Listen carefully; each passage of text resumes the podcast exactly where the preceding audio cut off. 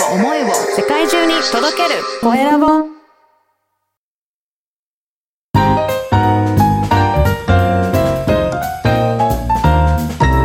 ポッドキャストの配信で人生が変わる。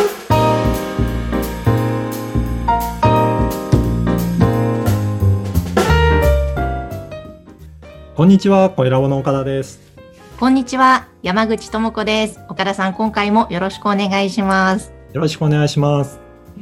さて、今回の配信は、毎月岡田さんが開催していらっしゃるポッドキャスト交流会の中での公開収録なんですよね。そうなんですよね。もうこの回も19回ということで、毎月1回やってるんですけど、本当に回数重ねてきたなっていうふうに思いますね。ですね、やっぱりこの月1回の場でポッドキャスト配信されている方との交流があると、こう刺激もいただけて、また頑張ろうと継続する力にもなりますよね。はい、本当にそうで、皆さんいろんな番組されているので、その状況も聞けますし、で、あとは新しい情報交換、こういうふうにやったらこんな感じで反応あったよとかっていう、そういったお話も聞けるので、私自身もすごく楽しみに毎回参加させていただいてます。そうですね。ズームで開催してるんですが、今大きくうなずいてる方もいらっしゃって。そうですね。本当にいい場だなと、分けあいあいとやっております。ぜひ皆さんも参加してみてください。ここに参加すると、ちょっと早く新しい情報聞けるので、それがお得だっていう方もいらっしゃるから、ぜひ、Facebook の、グループとか、あとは、そうですね、Facebook でイベントページも作ってるので、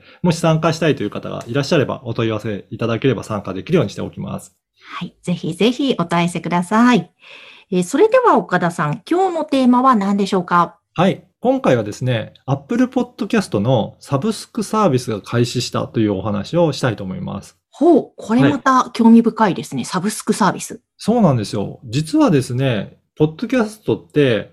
ここで課金できないんですかっていうお話を以前からいただいたんですが、システム上その仕組みがなかったんですね。なので、全部無料で、聞いていただくしか、方法なかったんですけど、実は Apple もその仕組みをちょっと導入しようかなっていうところがあるみたいで、システム変更が、2021年の4月20日にありました。で、実はそのあたりでサブスクのサービスが今後できるような、なんか仕組みもちょっと作り上げられているようなんですね。で、まだまだ現時点では、できてないんですけど、今後できるようになるみたいなので、そうすると、ポッドキャストで無料部分と、あとはお金を払って課金していただいて、で、そこから収益を上げる部分っていうことができるようになってくるんじゃないかなと思うので、ますますこの、マネタイズですかね、お金を得る方法として、手段が増えてきたんじゃないかなというふうに思っています。なるほど。じゃあ、例えば、番組を配信して、無料で配信して、この続きは有料版へ的な、そういうことですか？そういうことができるようなんじゃないかなと思ってます。へえ。はい。いや、このシステム改変が、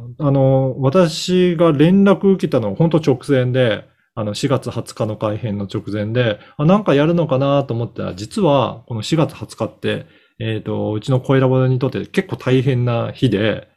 実は、このシステム改変したことによって、番組が一時消えちゃって、再生できなくなっちゃったりとかして、なんでこんなこと起こってんだってのが、いろいろ対応をバタバタしてたら、徐々に復活していって、で、やっと今ではまあだいぶ落ち着いてきたんですけど、やっぱりこの大きなシステム改変をしたことによって、ポッドキャストのその配信がなんか滞るというところもあったので、ちょっとびっくりした改変でしたね。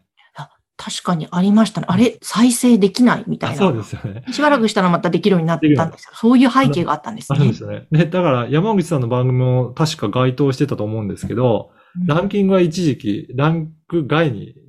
なったと思うんですよね。で、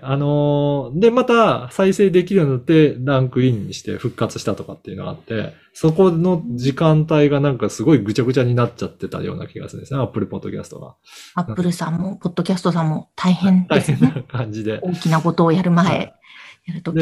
でも、この Podcast の仕組み上、実は聞けるのが Apple だけじゃなくて、Google でも聞けたりとか、あと、Spotify とか Amazon でも聞けるので、実はそういったところには全く影響なく配信し続けられてたんですよ。なので、まあ一つだけのアプリに頼ってると、もう本当そこだだけしか聞けないと全く聞けない状態にはなってしまうんですけど、こういったいろんなアプリ上で配信しているので、実はトータルで見ると再生数とかちょっとチェックしたんですけど、そんなには落ちてなかったので、他でカバーし合ってたのかなという気もします。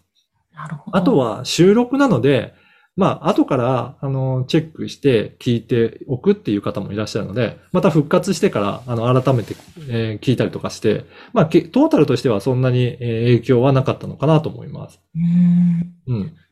ちょっと新たな取り組みをされるということで、有料版が可能となるかもしれない。そうですね。今後、ちょっとまた新しい情報、入りましたら、ここの番組でもご紹介したいなというふうに思っております。はい。ありがとうございます。ということで、今日は、Apple Podcast サブスクサービス開始というテーマをお届けしました。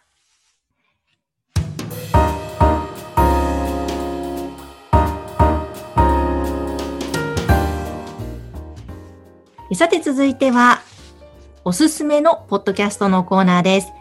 今回ご紹介する番組はどの番組でしょうか？はい、今回は就活エッセンス in ハワイという番組を紹介したいと思います。就活というのは終わりの活動、つまり、人生を終えるための活動ってことですね。そうですね。はい。この、配信されているのは、ハワイに住んでいるライフスタイリストの花水恵美さんという方が番組を配信しているんですが、この方は、やっぱりその就活というように人生をどういうふうに、生き抜いて、最後を迎えるかっていうところを、そのあたりを一緒にアドバイスしながら、サポートしていただけるような方なんですけど、そういったことを番組を通じていろんな方に、考えていただきたいなということで番組を発信し始めました。この番組のアートワークもすごい素敵なブルーカラー、海の色ですね。やっぱりハワイをすごくイメージされていて、まさにこの花水さんはハワイに住まれてるんですね。で、実はこの番組の配信はコエラボも配信サポートさせていただいたんですが、全部ズームでオンライン上で打ち合わせさせていただいて、配信のサポートも全部オンラインでやって、で、花水さんはハワイから配信をされてるっていうことで、こういった感じで、もう今の時代ならではなんですけど、こういったオンライン上で全部サポートができるということをやっております。すごいですね、それも。じゃあ、ハワイの空気感とともに番組してる。そうですね。なので BGM とかそういった空気感もなるべく、そういった、やっぱり、ハワイの雰囲気が好きだとか、やっぱりハワイってこういったところがいいんだよっていうところもお伝えしたいようなので、それで、こういった番組でその空気感も出せればなということを一緒に相談しながら作り上げてきました。いや、ちょっといいですね。ハワイで就活考える、ハワイで終える人生とかもいいなと今ふと思ったんですが。で、花水さんは実はこのお墓も、ハワイで提供されてるんですね。日本人の方でも実はこのハワイでお墓を持つことが可能なようで、実際にその敷地がちゃんとあってハワイの様子を眺められるような、墓地を、購入して、やっぱりそういった、ハワイの雰囲気がすごく好きだっていうような方たちに向けて就活のこともお話ししながら、最後はそこで、人生を終えてお墓を持つということも、できますよというようなお話もされていました。なるほど。就活すごくこれも話題になっている言葉ですし、興味ある方多いと思うので、ぜひぜひ聞いてみてください。と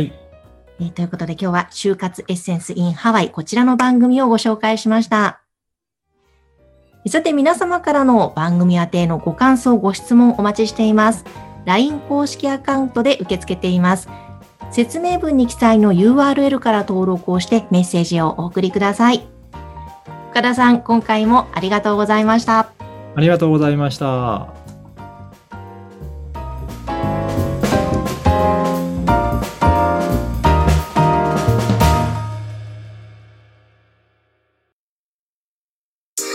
声を思いを世界中に届ける。コエラボ。